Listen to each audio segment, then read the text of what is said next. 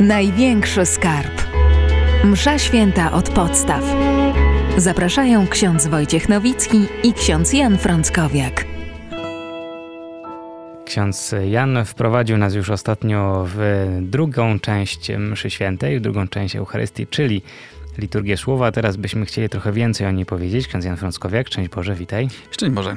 I ksiądz Wojciech Nowicki przy mikrofonie. Największy skarb msza święta od podstaw to audycja, której słuchacie.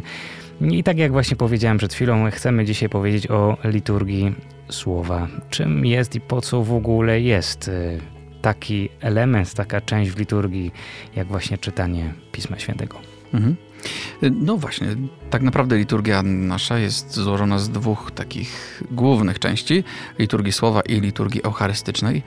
Mm, I one się odbywają przy dwóch stołach: przy stole słowa, czyli przy tej potocznie nazwy, nazywanej przez nas ambonce, oraz przy ołtarzu, czyli przy tym stole Eucharystii, przy stole słowa i przy stole eucharystycznym. No a do tego mamy właśnie obrzędy wstępu, obrzędy zakończenia. No i ostatnio omówiliśmy sobie te obrzędy wstępu, to teraz spróbujemy wejść w krainę słuchania Bożego Słowa w przestrzeni liturgicznej. Właśnie my jako chrześcijanie wierzymy w Boga, który nie jest niemową. Czyli wierzymy w Boga, który naprawdę potrafi mówić. I to co więcej, Bóg potrafi mówić nie tylko tak nie wiem, do ludzkości, nie wiem, wszyscy jakoś przez wiarę przyjmujemy to, że na przykład w Piśmie Świętym są zawarte Jego słowa, no i każdy może sobie przeczytać, co tam kiedyś powiedział, ale wierzymy też w Boga, który potrafi mówić teraz i potrafi mówić do mnie.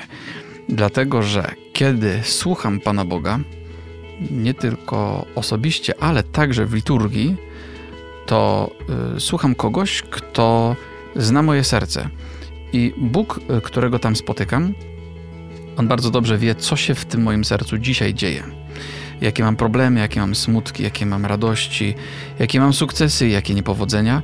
I to słowo, które on wypowiada w czasie liturgii, ma moc dotknąć mnie bardzo osobiście. Czasami tak jest, że ktoś y, przeżywa mszę świętą i nagle w czasie liturgii słowa coś go tak uderzy wewnętrznie jakiś zwrot, jakieś słowo, jakieś zdanie, jakaś myśl. I to często jest tak, że sam wypowiadający te słowa, czyli człowiek, który czyta, lektor albo kaznodzieja, ksiądz, który głosi kazania czy homilię, niekoniecznie miał w ogóle nawet taką myśl czy taką intencję, ale Bóg swoją łaską dotknął mnie przez to słowo, ponieważ pomogło mi ono zrozumieć coś, co ja przeżywam. Więc liturgia słowa jest bardzo ważna. Bóg ma nam coś ważnego do powiedzenia i On chce nam coś powiedzieć. Czyli w liturgii słowa nie chodzi o to, że ktoś wstanie, podejdzie do ambony, przeczyta jakiś tam starożytny tekst, ale chodzi o to, że w liturgii słowa obecny wśród nas jest Bóg, który dzisiaj do nas y, chce coś powiedzieć i chce komentować także to, co teraz przeżywamy, ale równocześnie pokazywać nam osobiście y, drogę, którą nas prowadzi. Właśnie, to jest y, bardzo ważna rzecz, taka na wstępie. Y, wierzymy w Boga, który potrafi mówić, który chce mówić. I teraz możemy zadać sobie pytanie, dlaczego? To znaczy, dlaczego Bóg chce coś do nas w ogóle powiedzieć?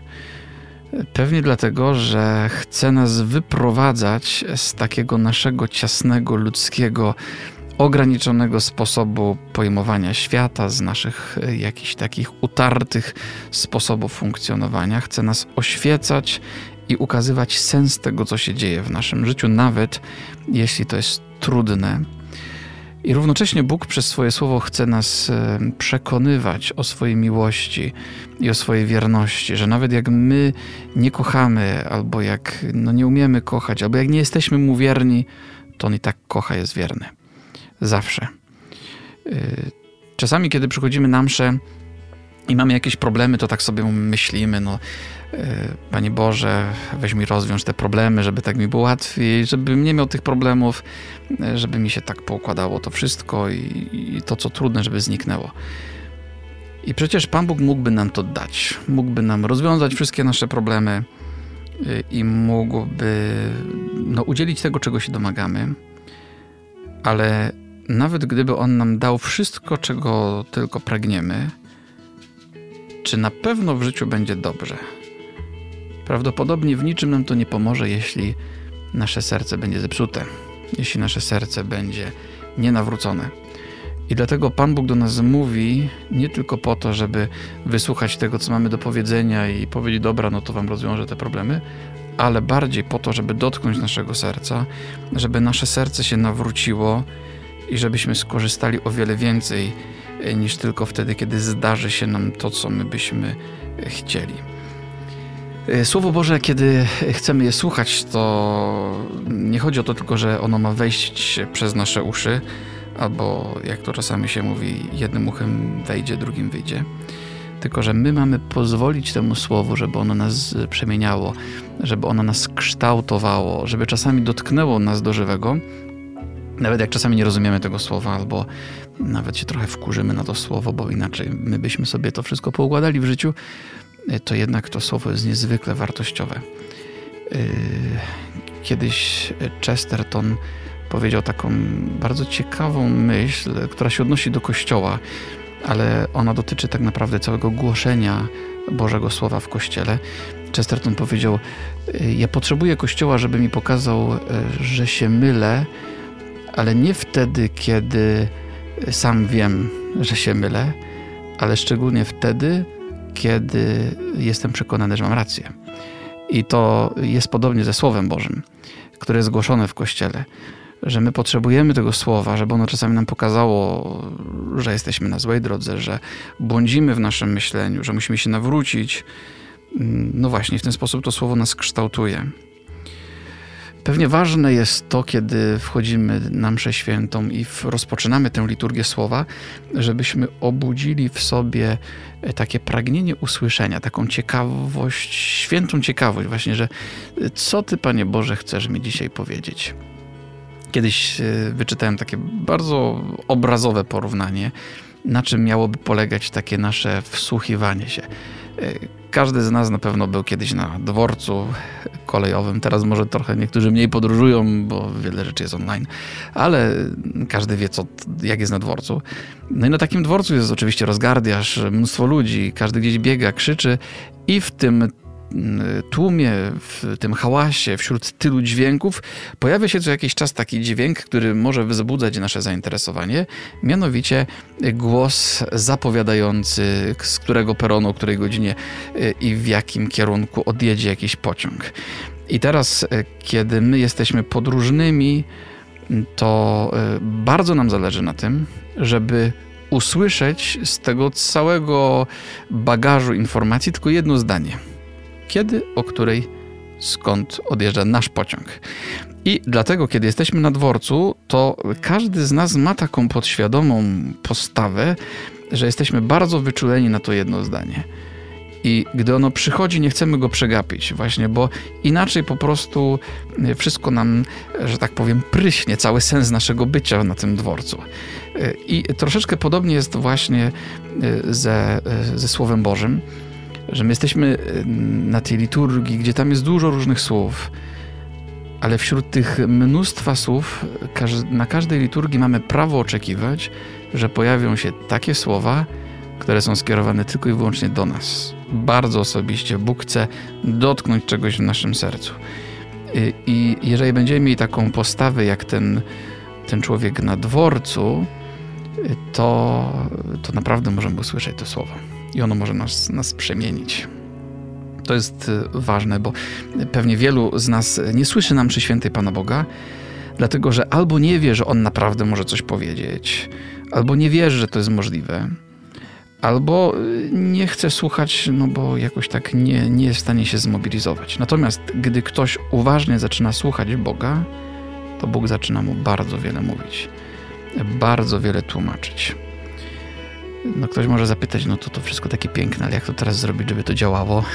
Ja myślę, że właściwie warto y, zacząć taką liturgiczną przygodę ze Słowem Bożym od tego, że jak przychodzimy na mszę świętą i zaczyna się ten moment liturgii Słowa, to żeby obudzić w sobie wiarę, że Pan Bóg może mi coś teraz powiedzieć i On chce mi coś powiedzieć, a ja bardzo chcę to usłyszeć.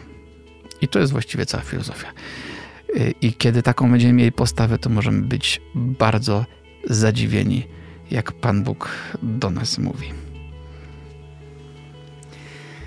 A że w naszej wierze generalnie chodzi o słuchanie, to znaczy słuchanie Pana Boga, to, to dobrze się tego uczyć właśnie podczas liturgii słowa, bo przecież wiara rodzi się ze słuchania, jak mówi święty Paweł. Y, ktoś kiedyś tak powiedział bardzo, myślę, obrazowo i ciekawie, że na oglądanie będzie wieczność, a doczesność jest na słuchanie. To znaczy, jak będziemy w niebie, to jak to mówi taka klasyczna teologia, to mm, w niebie doświadcza się tego, co teologowie nazywali wizjo beatifica, czyli widzenie uszczęśliwiające. Będziemy oglądali Boga. I to oglądanie to znaczy coś więcej niż to, że dzisiaj coś widzimy tu na ziemi.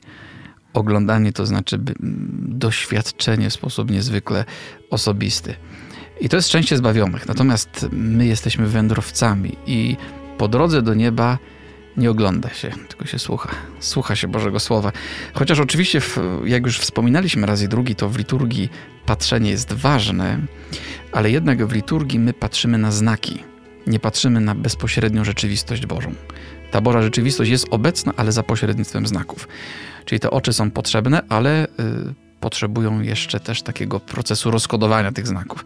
Natomiast Słowo Boże, y, my możemy je od razu słuchać. Bóg do nas mówi. Piękna sprawa.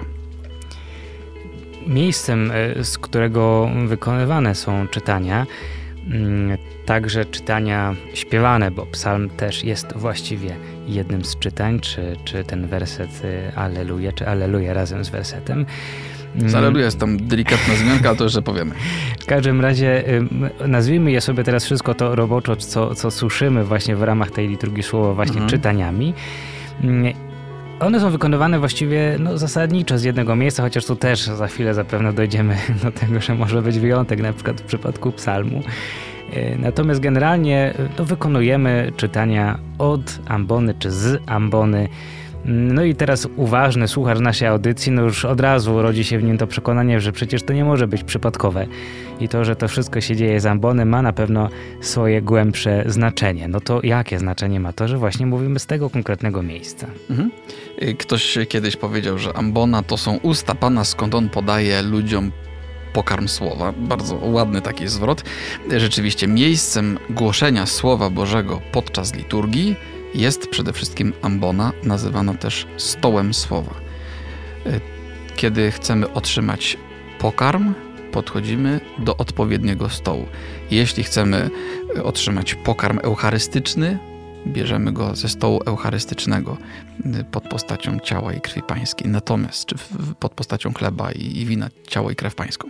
Natomiast jeśli chcemy otrzymać pokarm Bożego Słowa, to on jest dostępny właśnie na stole Słowa czyli e, ambona.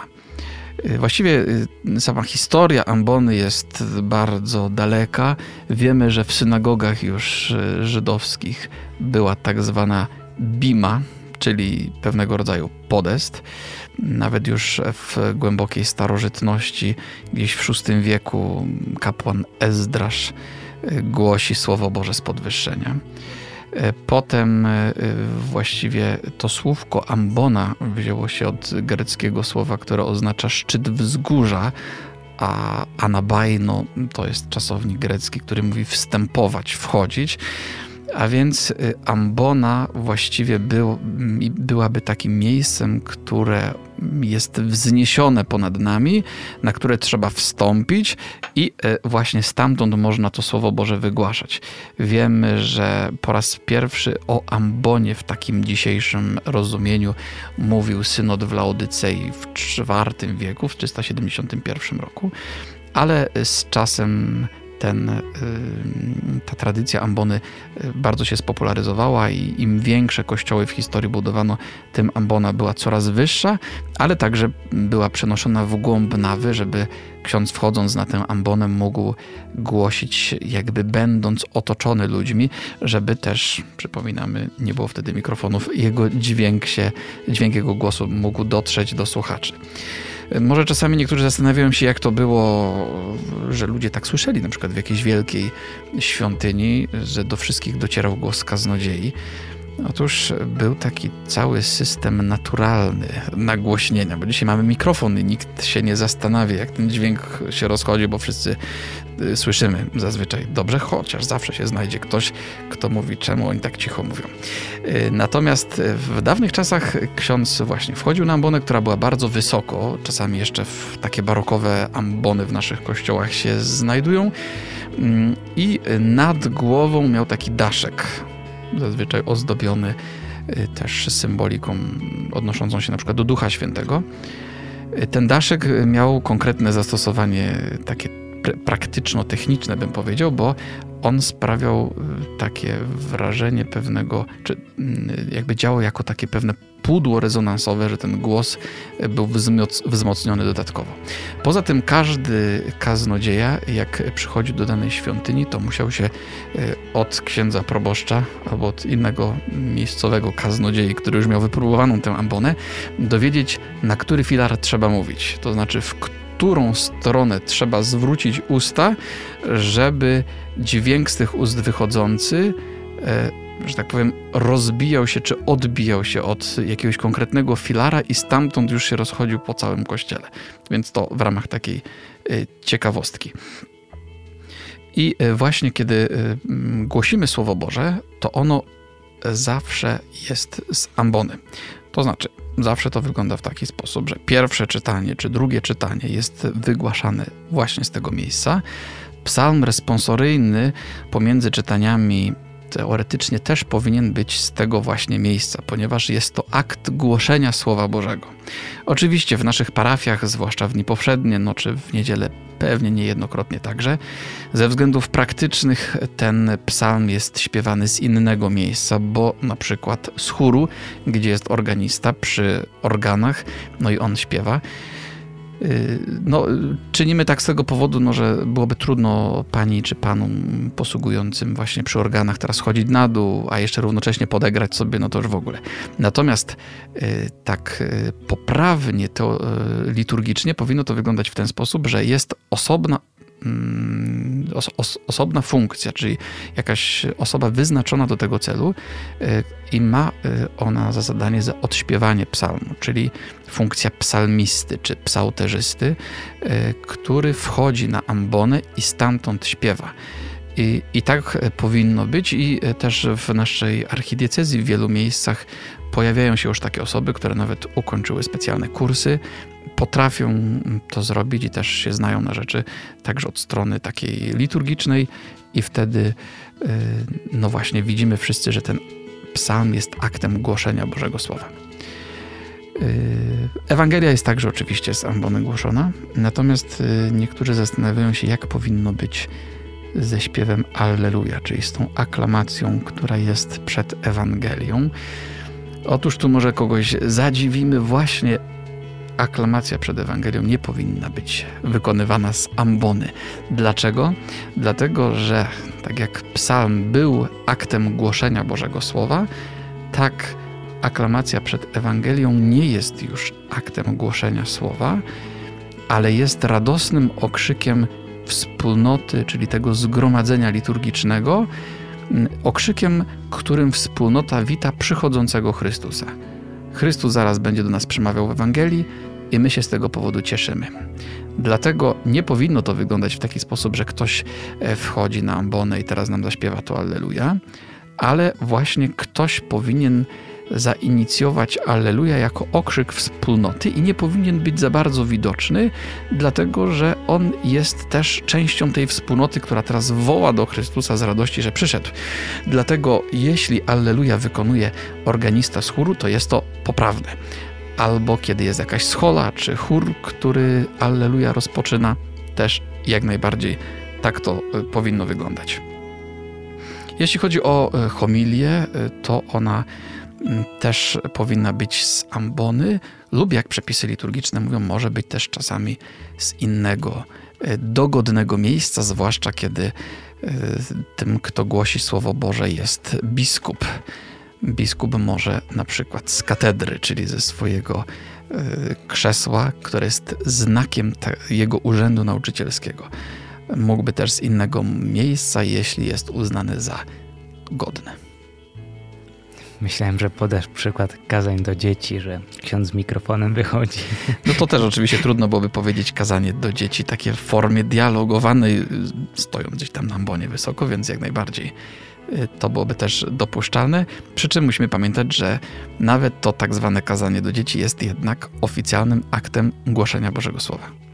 Właśnie, bo to jest istotna zmiana, którą warto tutaj podkreślić w liturgii po reformach po Soborze Watykańskim II, że kazanie stało się integralną częścią liturgii, czyli e, stanowi właściwie część liturgii słowa. Kiedyś to może czasami kogoś zaskakiwać, jak przyjdzie właśnie na liturgię odprawioną w dawniejszej formie, na przykład jak ksiądz wspina się na tą ambonę starą, to zdejmuje ornat wychodząc z prezbiterium, bo nie jest to część mszy taka, taka przerwa, można powiedzieć, na słowo. Mhm. Komentarz księdza bardziej może tak wtedy. Tak, natomiast teraz podkreślamy to, że to rzeczywiście jest ważny akt głoszenia słowa. Może tu, jeśli jeszcze tylko y, mówimy o tym słuchaniu mm, słowa, które do nas dociera, to może warto zwrócić uwagę jeszcze na jedną taką ciekawą bardzo rzecz. Kiedy czytamy Pismo Święte, to y, zagłębiając się w te wszystkie historie, w których Bóg przemawia, a człowiek słucha, odkryjemy, że w Biblii nie słucha się uchem, tylko w Biblii słucha się sercem. To bardzo ciekawa rzecz, ale rzeczywiście, bo uchem można coś usłyszeć, ale niekoniecznie można e, przyjąć to do, do środka, do siebie. No i właśnie e, dlatego przed liturgią słowa przeżyliśmy innymi ten akt pokuty, czyli uznanie swojej grzeszności i tego, że bardzo potrzebujemy Boga.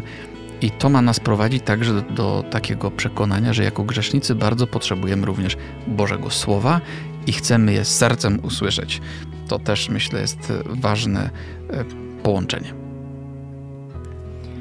Ta liturgia słowa też, y, ona zresztą też taka rozbudowana, ale na razie zatrzymujemy się, zatrzymujemy się przy tej pierwszej części powiedzmy liturgii słowa, czyli konkretnie czytaniach aż do homilii, y, czy kazania księdza lub diakona albo biskupa, w każdym razie duchownego.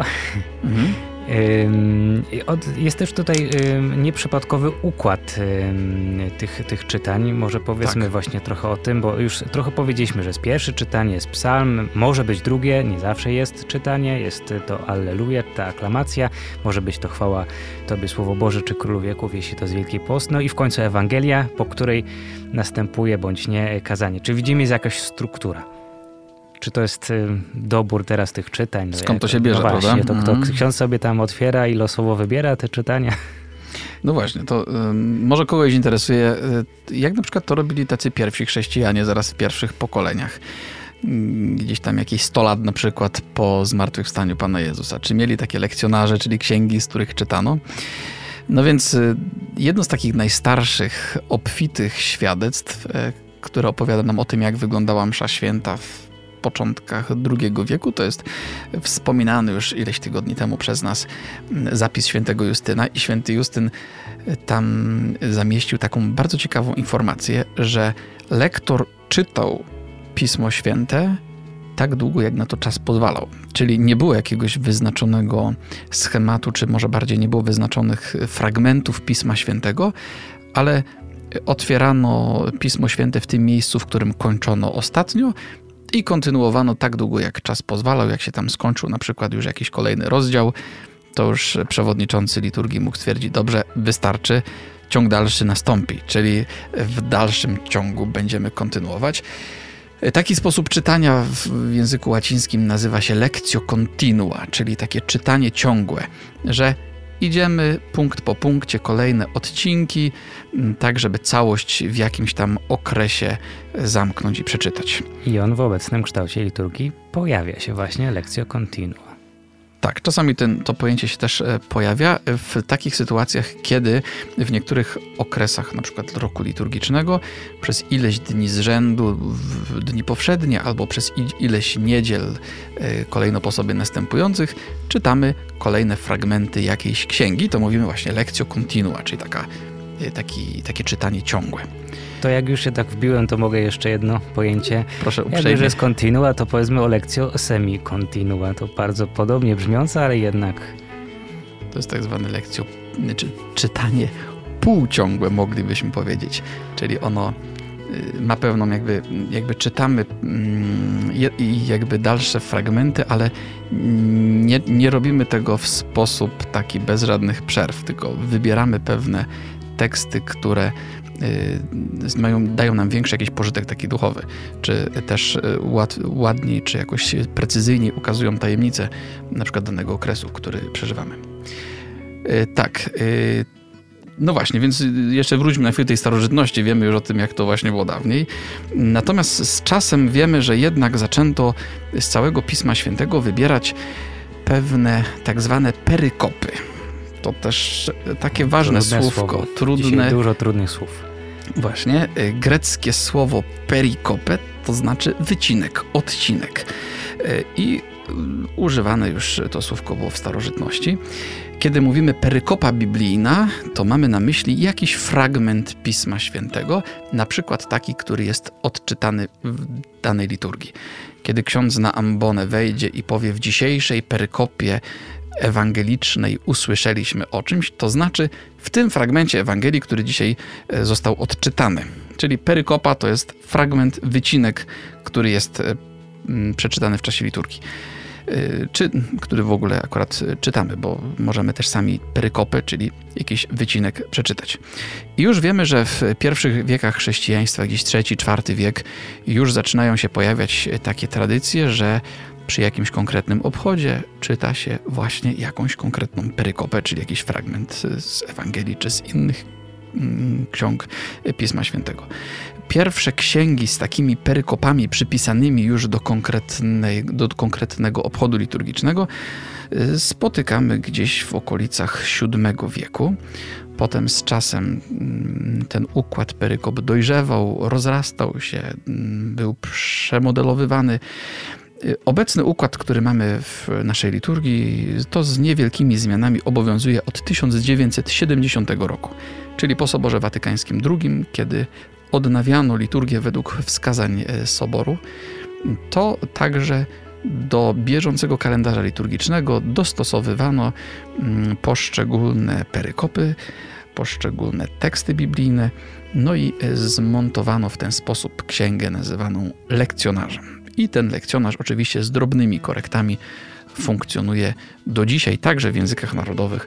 W języku polskim niedawno wyszło kolejne nowe wydanie z delikatnymi tam zmianami, takimi uwspółcześniającymi głównie język i dającymi większy, większy dostęp do takiego bogactwa Bożego Słowa.